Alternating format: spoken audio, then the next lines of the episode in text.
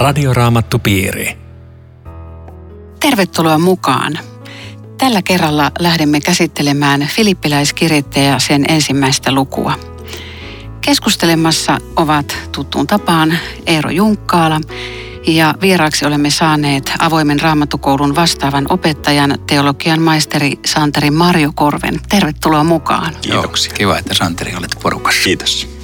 Tekniikasta huolehtii Aku Lundström ja minun nimeni on Aino Viitanen. Mitä me tiedetään filippiläiskirjeestä? Taustoista lähinnä. Niin, jos sä kysyt taustoista, niin täytyy sanoa, että ei paljon mitään. Sen me kyllä tiedetään, että se kuuluu Paavalin niin sanottuihin vankilakirjeisiin, koska hän täällä selvästi sanoi, että hän kirjoittelee tätä vankilasta. Mutta ei edes varmuudella tiedä mistä vankilasta. Hän oli nimittäin sekä Kesariassa vähän pidempään ja sitten lopuksi Roomassa, mutta vielä joissain muissakin vankiloissa. Joten se jää kyllä arvoitukseksi ainakin mulle. Mä en tiedä, tiedätkö Santeri enemmän? No en, en kyllä tiedä paljon enempää, että tietenkin tässä joissakin kohdissa Paavali puhuu vähän niin kuin siitä, että hän on jo täältä kohta lähtemässä tai, tai viittaa tähän ylösnousemukseen ja muuhun, että, mutta toki se on varmaan hänen julistuksessaan ollut Mutta se voisi viitata aina. siihen viimeiseen niin. reissuun, koska se on vähän tämmöistä niin kuin lopun tuntua, näin, näin mäkin ajattelen, mm. joo. Mm. Lähdetään tuohon kirjeeseen sisälle ja mä luen tähän jakeen yksi. Paavali ja Timoteus, Kristuksen Jeesuksen palvelijat, tervehtivät kaikkia Filippissä olevia Kristuksen Jeesuksen pyhiä sekä seurakunnan kaitsijoita ja palvelijoita. Joo, nämä kaitsijat ja palvelijat on tässä mielenkiintoinen. Mm. Mitä sä ajattelet niistä? Niin, no ainakin se on mielenkiintoista, että tässä ihan heti alkuseurakunnan alussa, niin seurakunnassa on ollut jonkunlaisia tämmöisiä virkoja. En, en toki tiedä, että kuinka kehittyneitä ne siinä vaiheessa on olleet, mutta että joku on ollut seurakunnan kaitsija, joku seurakunnan palvelija. Ja tota, se tulee täältä oikeastaan monistakin Paavalin kirjeistä esiin, mutta että jo, jo tässä filippiläiskirjeessä. Joo, ja tämä, tämä kaitsijahan on kreikaksi episkopos, josta myöhemmin tulee sana piispa, mutta mm. ei se ole tässä vaiheessa piispa, koska nämä virat ei ollut vielä sillä muotoutunut. Mm. Toisaalta käyt, puhutaan vanhimmista, joka muuten kreikaksi on presbyteros, mm. ja, ja niitä käytetään ristiin. Eli siis ei ollut niin, että oli tämmöinen selvä hierarkia, että piispa ja pappi ja niin edelleen. Mm. Mutta, mutta oli kuitenkin siis, mm. oli kuitenkin tietyt henkilöt, joille oli valtuutettu seurakunnan kaitsenta. Mä jostakin luin, että nämä kaitsijat ja palvelijat tulee niin kuin juutalaisesta synagogakulttuurista, että siellä on myös ollut niin kuin synagogan kaitsija tai esimies ja palvelija, ja että ne olisi niin kuin varhaisen kristinuskoon niin kuin sitä kautta tullut nämä. En tiedä, onko se totta, mutta ei minusta ihan huono ajatus. Se on, se on täysin mahdollista. Joo. Täysin mahdollista, joo. Ja toi palvelijahan, sehän on sitten diakonos, että siitähän tulee sitten meidän joo. diakonisana. Joo. Että, että kyllä näitä sanoja käytetään, joo. vaikka ne oli tässä vähän niin kuin erilaisessa merkityksessä siinä mielessä. Ei ollut mitään täsmällisiä virkoja. Joo. Ja kyllähän ne aika pian sitten niin kuin sata vuotta tästä eteenpäin, niin alkoi sitten kehittyä tämä malli, että on diakonit ja piispat ja papit sitten. Paavali jatkaa alkutervehdystään tässä jakeessa kaksi. Jumalan, meidän isämme ja Herran Jeesuksen Kristuksen armo ja rauha teille. Mitä ilmaisu meidän isämme kertoo Jumalasta? No minulle ainakin tulee mieleen se, että vanhassa testamentissa ei kovinkaan monessa kohtaa tätä niin kuin Jumalaa kutsuta isäksi. Että se on aika harvinainen siellä. Että muistelisin, että se on vain jossakin ihan tämmöisessä Messias-ennustuksessa Davidille. Sanotaan, että se Messias, joka tulee, että hän on oleva minulle niin kuin isä ja, ja minä olen hänelle. Hän oleva poika. Poika, juuri näin, juuri. Hän on oleva minulle poika ja minä olen hänen isä. Että, että, ja Kristuksen jälkeen sitten yhtäkkiä kutsutaan jo isä meidän rukouksessa isäksi. Että, että selvästi siinä on varmaan tämmöinen jonkunlainen messias ja niin kuin pelastushistoriallinen näkökulma tässä isässä. Varmaan myös. näin on. Ja sitten myöskin mä oon sitä viime aikoina kuullut tai kiinnittänyt siihen huomioon, että muissa uskonnoissa ei juuri tätä Jumalaa isänä mm-hmm. tunnisteta. Että se on yksi kristinuskon erityispiirre, että Jumala on rakas taivaallinen isä samalla kun hän on kaikki valtias ja luoja ja ja pyhä ja mm, pelottava, ja, majesteetillinen. Mm. Ja Paavalihan jossain, onkohan se nyt kalatalaiskirjeessä, missä hän puhuu tästä, että emme ole niin orjia, vaan olemme lapsia. Ja siinähän on myös kuva tästä, että lapsilla on isä, mutta orjilla ei ole vastaavalla tavalla isää. Ja Aivan. se liittyy tähän, niin kuin, mm. tähän kuvaan, tämä puhe isästä. Ja varmaan kristityillä on usein se kokemus, että, että kun isä on puuttunut tästä maallisesta, maanpäällisestä elämästä, niin isä on löytynyt sitten taivaan isästä. Mm-hmm. Että, mm-hmm. että tämä on tämmöinen lohduttava näkökulma, että kukaan ei ole täysin orpo, vaan jokaisella on, on rakastava isä. Mm. Niin ja varmaan myös se on hyvä muistaa, että ne meidän omat isäkokemukset, niin me ei voida suoraan niitä siirtää Jumalaan, että ei Jumala vaikka, on kuitenkin Ei enemmän. vaikka me saattaa heijastaa, niin mm. siis se ihminen saattaa kokea näin niin kuin psykologisesti, että mm. jos on ollut ankara isä, niin on ankara Jumala ja näin, mutta Raamattu korjaa sitä. Ja sen takia me tarvitaan just nämä raamatun ilmaisut. Eikö Jumala ole ankara? On, on, mutta Jumala on myöskin sitten rakkaus. Ja, mutta että se, minkälainen kuva meillä on isästä, niin se saattaa aika paljon vaikuttaa meidän isäkuvaan. Jos meillä ei ole isä ollenkaan tai kovin sellainen lepsu isä, niin voi olla vaikea saada Jumalastakin otetta. Joo, Joo mä kuulin, että Lestadiukselle oli, hän ei puhunut Jumalasta juurikaan isänä, koska hänellä oli niin huono isäkuva, että se saattaa niin kuin Aika kiinnostavaa. Vaikuttaa, vaikuttaa oikeasti se Joo. kuva ihan niin kuin merkittäviinkin kristittyihin. Kyllä. No, Paavali rukoilee kauniisti filippiläisten puolesta, kiittää Jumalaa heistä ja, ja rukoilee heidän kaikkien puolesta. Sitten tässä jakeessa viisi hän kiittää siitä, että olette alusta alkaen olleet ja yhä olette mukana evankeliumin levitystyössä. Mikä mahtaa olla evankeliumin levitystyön tilanne maailmassa ja, ja entäpä Suomessa? Ja mikä lasketaan ylipäätänsä evankeliumin levittämistyöksi? Mikä on sitä? Niin, oikeastaan ennen kuin mä yritän vastata sun kysymyksestä, emme yritämme, niin mä ajattelen tuota Paavalin rukousta, että hän tosiaankin väittää rukoilevansa kaikkien filippiläisten puolesta jatkuvasti melkein. Mä luulen, että se hiukan liottelee, mutta, mutta erittäin vahva viesti siitä, mm. kuinka läheinen ja rakas seurakunta tämä oli. Mm. Mutta tuo evankeliumin levitystyö, se on, se on hyvä haaste – mulle tulee tästä usein mieleen se, kun mä olin Nepalissa ja kysyin, miksi Nepalin kirkko kasvaa, niin ne sanoi, että jokainen kristitty on evankelista. Mm. Hyvä juttu, näinhän se menee. Jos näin olisi, niin siellä paremmin olisi täälläkin asiat. Joo, varmasti näin. Sitten mä mietin tätä seuraavaa jaetta, missä sanotaan, että minä luotan siihen, että Jumala, joka teissä on aloittanut hyvän työssä, myös saattaa sen päätökseen. Että se on kuitenkin niin kuin Jumalasta itsestään lähtöstä tämä niin kuin meidän into evankeliumin levittämiseen ja ylipäätänsä niin kuin evankeliumin levitystyö on hänen käsissään. Että Kyllä. Ja silti meidän pitää täysillä tehdä se, Juuri mikä näin. Me ne ei ole voidaan ja pystytään. Jo oso, joo, kyllä, mutta siis oikeasti Jumala sen sitten vaikuttaa. Ja. Me ei pystytä ketään käännyttämään. Että Jumala, Jumala vaikuttaa. Mikä on sitä levitystyötä? Onko se, että kotona laulaa pienelle lapselle hengellisiä lauluja vai, vai täytyykö se olla tämmöistä suurta missiotoimintaa? Mm, molempia, Mikä molempia. On? ja sitä, että pappi saarnaa kirkossa Jumalan palveluksessa tai kansa kokoontuu seuroihin mm. tai joku jakaa traktaattia kadulla. Mm. Siis ka- kaikki tämä, missä Jumalan sana on esillä, niin, niin kyllä se tätä on. Mm. Ja se on eri ihmisillä on erilaiset Joo. lahjat ja mahdollisuudet. Ja... To, toi on minusta tosi tärkeää toi niin kuin eri ihmisten erilaiset lahjat, että ehkä helposti niin kuin tässä levitystyössäkin laitetaan ihmisissä se yhteen muottiin, että kaikkien pitäisi olla kadulla vaikka jakamassa – jotain esitteitä ja sehän ujolle ihmiselle saattaa olla aika niin kuin traumaattinenkin kokemus, mutta jokainen omilla lahjoillaan ja sen mukaan, miten, miten Jumala on antanut taitoa ja tietoa. Hmm. No mikä on uskon asioissa oleellista ja tärkeää? Mä luen tähän tämän jakeen kymmenen. Paavali siis rukoilee, että filippiläisten rakkaus kasvaisi ja he yltäisi yhä parempaan ymmärrykseen ja harkintaan. Niin, että osaisitte erottaa, mikä on tärkeää. Säilyisitte puhtaina ja moitteettomina odottaessanne Kristuksen päivää. Tässä on monta asiaa. On Kristuksen päivä, joka on tulossa, mikä se on. Ja, ja, ja pitäisi pysyä puhtaana ja moitteettomana ja pitäisi rakkaudessa kasvaa. Ja sitten pitäisi vielä erottaa, mikä on tärkeää. Joo, mä, mä tykkään näistä jakeista kauheasti. Tässä on toi yhä parempaan harkintaan ja ymmärrykseen on mun mielestäni hieno koska se antaa luvan niin järjenkin käyttöön tässä uskon asioissa, että mm. tämä ihan pöhköä puuhaa ole. Ja, mutta sitten, että rakkaus kasvaisi. Joskus ajatellaan, että rakkaus ja järjen käyttö on ikään kuin mukamassa vastakohdat, mutta, mutta rakkaus näkyy siinä, että on, on tämmöistä tervettä harkintaa. Mutta että osaisit erottaa, mikä on tärkeää, niin se on, se on hyvä kysymys. Joo.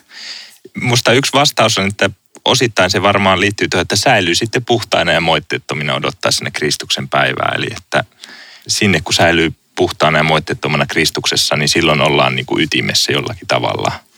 Joku on sanonut, että hyvä saattaa olla parhaimman pahin vihollinen. Että sekin on näissä uskoasioissa hyvä muistaa, että helposti tulee niin kuin kaikkea sellaista, joka nyt ei aivan keskeistä, mutta sinänsä hyvä asia, joka saattaa... Joo, ja, ja mulle tulee tuosta mieleen, että kristityille joskus joku semmoinen erityis oppi tai korostus tai asia, jota nyt tässä meidän porukassa hirveästi pidetään esillä, niin, niin se saattaa nousta niin kuin ei ne sano, että mm. Jeesuksen rinnalle, ei, ei tätä kukaan myönnä, mutta, mutta se vaikutelma joskus syntyy, mm. jolloin sille olisi, olisi hyvä muistuttaa tätä, että pitää erottaa, mikä on tärkeää ja mikä vähemmän tärkeää. Et siis, jos me ajatellaan raamatusta, niin raamatussahan kyllä kaikki on tärkeää. Mm. Mutta silti voidaan sanoa, että keskuksessa on Kristus ja pelastus ja usko ja, ja tämä, ja sitten tulee muut. Mm. Jo, jollain tavalla näin. Sä viittasit tuossa Santeri tuohon puhtaana säilymiseen. Miten ihminen pitää itsensä puhtaana ja moitteettomana vai, vai voiko ihminen pitää? Niin kai se, itse ajattelen, että, että se puhtaus tulee siltä Kristuksesta, ettei se meistä itsestämme tule, tule ja se on niin kuin monessa kohtaa raamatussakin tämä sama viesti, että Kristuksessa pysyen en mä mitään parempaa yhtälöä puhtauteen ole niin kuin mm. keksinyt. No miten Kristuksessa pysytään? Hänen luottaen, hänen turvaten ja tietenkin sitten tutkien hänen sanojaan raamatussa ja ja usko, uskoen syntien anteeksiantamukseen, koska se meidän puhtautemme, niin se ei ole semmoista, me ollaan likaisia. Jaa. Tarvitaanko tässä nyt mitään seurakuntaelämää? Voiko ihminen uskoa yksin kotonaan ja säilyä puhtana vai tarvitaanko seurakuntayhteyttä? Totta kai tarvitaan, että niin kuin mehän olemme saaneet tämän uskon toisilta ihmisiltä ja me, me itse sitä ole keksineet ja samalla lailla niin kuin me elämme tai toisten sitä. ihmisten kautta. Niin, nimenomaan toisten ihmisten kautta. Ja tota, elämme sitä toisten ihmisten seurassa ja kuljemme toisten kanssa kohti ja, taivasta. Ja sitten Jumala on niin kuin seurakuntaa nimenomaan oikeastaan kätkenytkin semmoisen siunauksen, että vaikka tietenkin yksin, yksin uskotaan ja yksin mm. voidaan lukea ja rukoilla ja totta mm. kai, mutta ei meitä ole tarkoitettu niin kuin sillä tavalla yksinäisiksi kristityiksi, että kyllä, kyllä seurakuntaan pitäisi mennä ja löytää sieltä se uskon yhteys ja sitten se, että Jumalan sana ja rukous ja musiikki hoitaa meitä mm. yhteen tullessamme. Mm. Ja tuossa jakeessa 11 sanotaankin hienosti, että, että, että tuottaisitte Jumalan kunniaksi hedelmää, jonka saa aikaan Jeesus. Eli juuri tämä tulee ilmi tässä samalla tavalla. Tota, tämä seuraava jakso on otsikoitu erilaista julistusta ja tämä jää 12 on hieno. Veljet, tahdon teidän tietävän, että se mitä minulle on tapahtunut, onkin ollut eduksi evankeliumille. Kuka voi sovittaa itsensä tähän jakeeseen? Mikä on raamatun käsitys kristittyjen vaikeuksista ja, ja voidaanko me ajatella, että kaikki vaikeaa koituu Niin eduksi? siis tässä Paavali varmaan tarkoittaa sitä, että se, että hän on, hänet on pannut vankilaan, joka on tietenkin kurja juttu olla vankilassa, niin kuitenkin se on kääntynyt siunaukseksi. Hän on saanut vankilan porukoille, henkivartiostolle ja muille vangeille justaa Kristusta. Mm. Eli tässä tapauksessa on ikään kuin selvä juttu, että nyt hänet pantiin tänne noita ihmisiä varten. Mutta kyllä tämä varmaan voi soveltaa siis kristityn elämään muutenkin. Niin.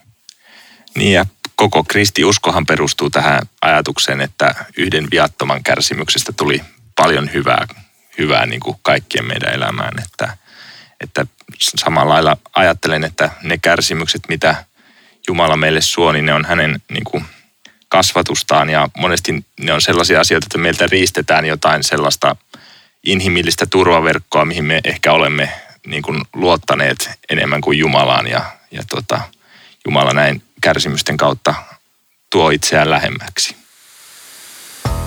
Tämä on Radioraamattu Piiri. Ohjelman tarjoaa Suomen raamattuopisto. www.radioraamattupiiri.fi Jatkamme keskustelua Filippiläiskirjeen ensimmäisestä luvusta ja keskustelemassa ovat Santeri Marjokorpi sekä Eero Junkkaala. Minun nimeni on Aino Viitanen.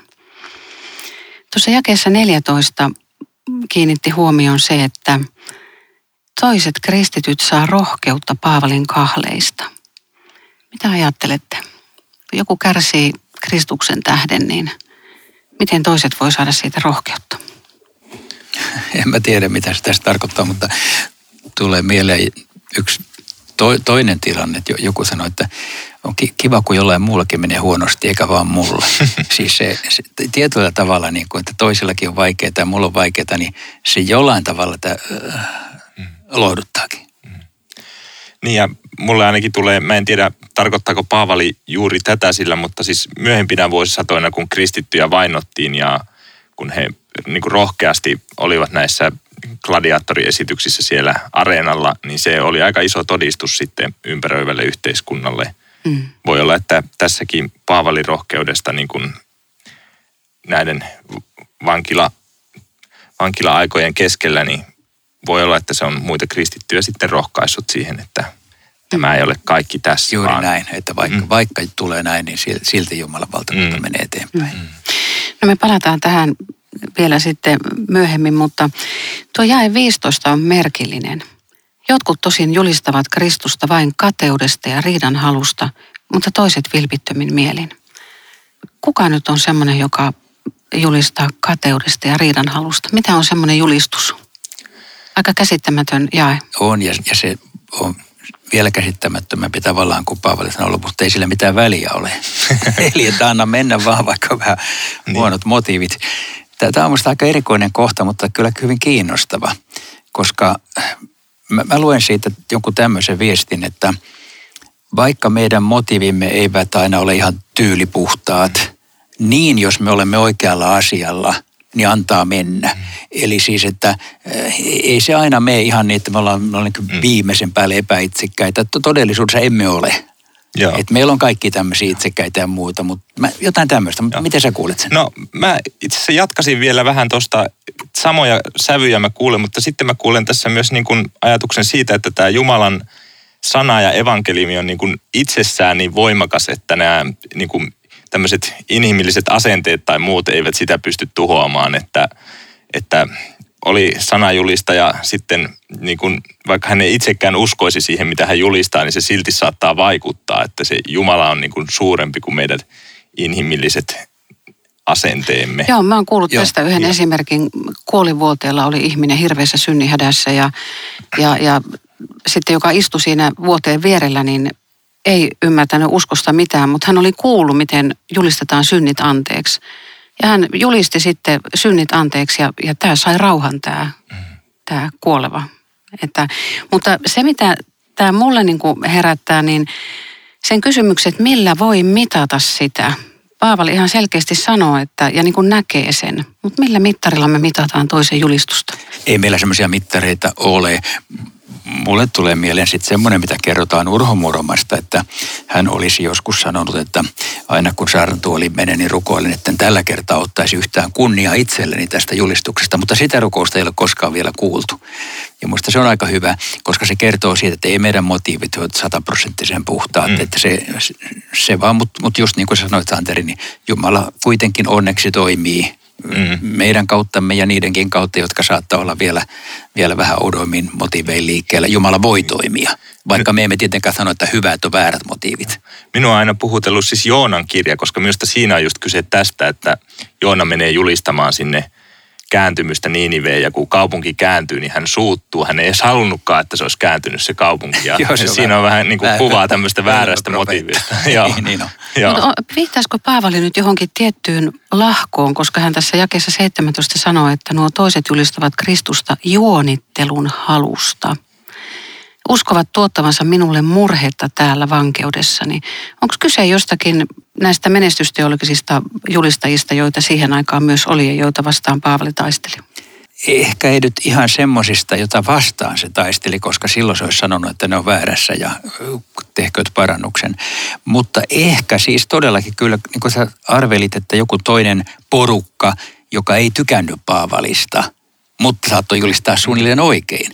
Siis Jeesuksen opetuslapset sanoi kerran, että hei, täällä on joku, joka jää riivaajia ulos, eh, mutta se ei ole meidän porukoissa, että Jeesus, eh, tuu hiljentää sen. Ja Jeesus empästuu, että se, sekin saa julistaa, vaikka se on teidän porukassa. Tämä voi olla tämmöistä jotain. Joo, Ja tässähän, niin kuin näähän on arvauksia, että tämän kohdan perusteelta, mitä tästä nyt sanoisin, mutta siis, siis varmaan siinä voi olla myös joku, että kun Paavali on siellä vankilassa, niin sitten jotkut toiset on niin kuin jollakin tavalla käyttäneet sitä tilaisuutta hyväkseen, mutta Joo. että mitään sen kummempaa tämän perusteella vaikea sanoa. Hmm. No tämä seuraava pätkä on otsikoitu hienosti. Elämä on Kristus, kuolema, voitto. Paavali toisaalta haluaisi Kristuksen luokse päästä jo tästä ajasta pois, mutta, mutta hänen tehtävänsä vuoksi ja, ja sitten, että nämä lähimmäiset hyötyy siitä hänen elossa olostaan, niin, niin hän tietää jäävänsä sitten tänne eloon. Miten kristityn tulisi suhtautua taivaskaipuuseen? Ja entäpä jos sitä ei nyt sitten niin hirveästi ole? Ei mulla ainakaan ole. siis, en, en mä niin kuin juurikaan ajattele, että voi kun pääsis taivaaseen. Siis mm. tarkoitan nyt mm. tätä pian taikka kohta, vaan mä ajattelen, että tosi kiva elää ja mm. voi kun saisi mahdollisimman kauan elää ja toimia ja, ja julistaa ja mm. näin. Mutta mä ymmärrän tämän kyllä jotenkin. Mä vähän haastasin sua ja kysyisin, että mäkään en ehkä osaa sanoa, että mulla olisi niin joku tietty taivas kaipuu, mutta eikö meissä ihmissä kuitenkin ole semmoinen jonkunlainen kaipuu niin kuin aina jonnekin uuteen ja enemmän ja isompaa, mikä niin kuin ei täyty tässä elämässä koskaan, että, että se ehkä, että miten me sitä nimitetään, mutta että mä sanoisin, että me olemme tietyllä tapaa levottomia täällä maan päällä, kunnes pääsemme niin kuin perille isän kotiin. Että... Oh, voi olla, sä, sä oot mm. ehkä vähän parempi kristitty kuin minä tässä asiassa. No joo, en tiedä, kyllä, kyllä varmaan noinkin on. Et, mm. Mutta siis mä ymmärrän tämän siitä näkökulmasta, että silloin kun elämän rajat rupeaa kovasti tulee vastaan, niin tilanne muuttuu hyvin dramaattisesti. Kyllä mä oon mm. to, toki sitä, sitä nähnyt viimeksi tänä kesänä mm. jonkun ystäväni kohdalla, että, että nyt ollaan menossa sille viimeiselle veräjälle ja, mm. ja sitä silloin odotetaan ja tiedetään, että kun takaisin ei enää tulla, mm. niin tuota, silloin on äärettömän tärkeää, että tietää mihin on menossa ja mm. näin. Ja, ja silloin se ei ole enää ihan sama kuin Paavalilla, että, että haluaisin jäädä tänne, vaan haluaisin lähteä, kun on lähdön aika. Mm. No kenenkään ei tarvitse kokea syyllisyyttä siitä, että haluaa elää ja, ja on semmoinen terve elämisen halu. Ei varmasti, että kyllähän täytyy muistaa, että Jumala on luonut myös niin kuin meidät ja tämän meidän elämämme, että, että kristiusko ei ole mikään semmoinen elämäkielteinen tai jollakin tavalla niin kuin askeettinen uskonto niin kuin lähtökohtaisesti, vaan Jumala katsoo kaikkia luotuja ja sanoo, että se on hyvää ja mekin saamme sillä lailla täällä, täällä tarkastella maailmaa samasta näkökulmasta. Et toisaalta ja toisaalta ihmisen ei tarvitse kokea syyllisyyttä siitä, että nauttii elämästä, mutta sitten jos on masentunut eikä pysty nauttimaan, niin ei tarvitse kokea syyllisyyttä siitäkään. Mm-hmm. Meillä on erilaisia tilanteita. Mm-hmm. Kyllä joo, ja joskus kristittyjä ulkopuolesta ehkä syyttää, että ne vaan haikailee taivasta, eikä ne ole niin kiinnostunut tästä ajasta mm. ollenkaan. Että, että tota, aina löytyy joku syyttämisen aina, aihe. Aina, aina, mm. löytyy, niin. aina löytyy, joo, mutta että, että tota, tietenkin niin kauan kuin Jumala antaa päiviä ja voimia ja te- terveyttä kohtuullisessa määrin, niin, niin on tärkeää, että me ollaan tässä ajassa täysillä kiinni ja samalla sydän taivaassa. Mm. Me tiedetään, että tämä ei ole kaikki. Mm. Tämä ei ole kaikki, mitä on. Mm. No, Paavali toivoo, että, että Kristuksen Jeesuksen omina me olisimme yksimielisiä ja, ja samanhenkisiä ja ja mäpäs luen ton jakeen 27. Teidän on vain käyttäydyttävä Kristuksen evankeliumin arvoa vastaavalla tavalla. Pääsenpä itse käymään luonanne tai en. Toivon saavani kuulla, että te pysytte lujasti samanhenkisinä ja taistelette yksimielisesti evankeliumin ja uskon puolesta. Onko nyt Santeri Marjokorpi ja Eero Junkkaala meidän kirkossemme ajauduttu jo sovittamattomaan ristiriitaan opillisissa asioissa? Se on, se on vaikea kysymys siis siinä mielessä, millä sitä nyt ruvetaan mittaamaan, että aina kirkossa on ollut monenlaisia mielipiteitä, eikä tämmöinen kansankirkko, minkä jäseninä me ollaan, mm. niin, niin eihän se koskaan ole semmoinen, että se on täysin yksiääninen. Eikä oikeastaan mun mielestä tarvitse olla riippuun, mitä sillä tarkoitetaan, mutta tämä on toisaalta kiinnostavaa. Siis taistelette yksimielisesti evankeliumin puolesta Mun ymmärtääkseni se ei tarkoita sitä, että kaikkien pitää olla kaikista asioista samaa mieltä, vaan että meidän pitää tähdätä samaan ja olla riittävän paljon opillisista mm. pääasioista äh, samaa mieltä. Mm. Miten sä kuulet? Mä ehkä tavallaan jo samalla lailla siis niin kuin tarkentaisin, että, että, että tässä niin kuin se yksimielisyys että tässä siitä niin kuin ihan perustasta pitää olla se samanmielisyys, että se yksimielisyys löytyy sieltä evankeliumista ja uskosta että, ja niin kuin raamatusta, että, että jos niin kuin siitä Mikä edes se perusta on? Mikä se perusta on, mistä sun mielestä voidaan olla yksimielisiä? Nimenomaan siinä, että, että tota, jos ei, siitä edes päästä yksimielisyyteen esimerkiksi, että, että emme me nyt raamattua katso, vaan katsomme niin kuin kaikkea mahdollista, niin, niin, niin silloin ollaan jo välillä vesillä. Mutta tässä niin kuin sanotaan, että yksimielisesti evankeliumin ja uskon puolesta, eli, eli tota, niin kuin sitä, että se yksimielisyys ei voi niin kuin leijua jossain ilmassa niin kuin ilman, että sillä on mitään kohdetta. Jotenkin tällä tavalla mä sitä hahmottaa. Kyllä, että, että siis niin kuin uskon peruskysymykset ovat, siis, siis usko ankkuroituu tiettyihin opillisiin tosiasioihin ja niistä, niistä tavalla ei voi olla eri mieltä Juuri tai näin. jos on jo harhaoppinut. Juuri näin. Mutta että sitten, sitten niin kuin meidän näkemyksissä on eroja, korostuksissa on eroja, uskon tulkinnassa on eroja, tulemme Joo. eri herätysliikkeistä ja muuta. Joo. Se pitää sallia mun mielestä. Joo. Siis näin, näin Jumalan kanssa on aina ollut, että, että on paljon tällaista erilaisuutta, joka johtuu luonteesta tai hengellisestä traditiosta traditiosta tai jostain muista seikoista. Ei, ei pidä ajatella, että kaikkien on pakko ajatella kaikesta mm. samalla tavalla ja joskus on siihen syyllistyttykin, jolloin mm. syntyy tämmöinen lahkomainen Joo. piirre siitä. Mutta että tämä on, tässä on aikamoinen haaste kyllä tässä jakeessa. Mm koska toi toistet käyttäydyttävä evankeliumin arvoa vastaavalla tavalla vielä, niin se on aika korkealle menee rima. Ja tämäkin on minusta mielenkiintoista, että kun miettii jotain vaikka profeettoja tai Jeesusta itseäänkin, niin hän, hän saattaa olla hyvinkin niin kuin käytöksessään provosoiva ja provokatiivinen, että, että mikä se on se evankeliumia arvoa vastaava käytös niin kuin milloinkin, niin sekin mm-hmm. on aika hyvä kysymys. Totta. Mä vielä haluaisin ottaa nopeasti esille tässä jakeessa 29 Teille on suotu se armo, että saatte uskoa Kristukseen ja vielä kärsiäkin hänen puolestaan. Miten niin me kärsimme Kristuksen puolesta? Eikö hän kärsinyt meidän puolestamme? Niin, mä sanoisin, että kiinnittäisin huomiota, että tässä Paavali sanoi, että teille on suotu se armo, että saatte uskoa ja kärsiä. Eli se on armoa, että me saadaan kärsiä. Mutta eihän se kivaa ole. Ei se kivaa ole, mutta ehkä niin kuin – voisi sanoa, että koska se on armoa, niin ei meidän vartavasten tarvitse niitä etsiä, mutta jos niitä tulee kohdallemme, niin saamme iloita, että olemme saaneet tämmöistä Mutta tämä ilmaisu hänen puolestaan, mm. M- miten niin hänen puolestaan? Kai se ehkä tarkoittaa, että hänen asiansa vuoksi tässä, mm. siis että, että Paavali kärsii siksi, että hän on julistanut evankeliumia.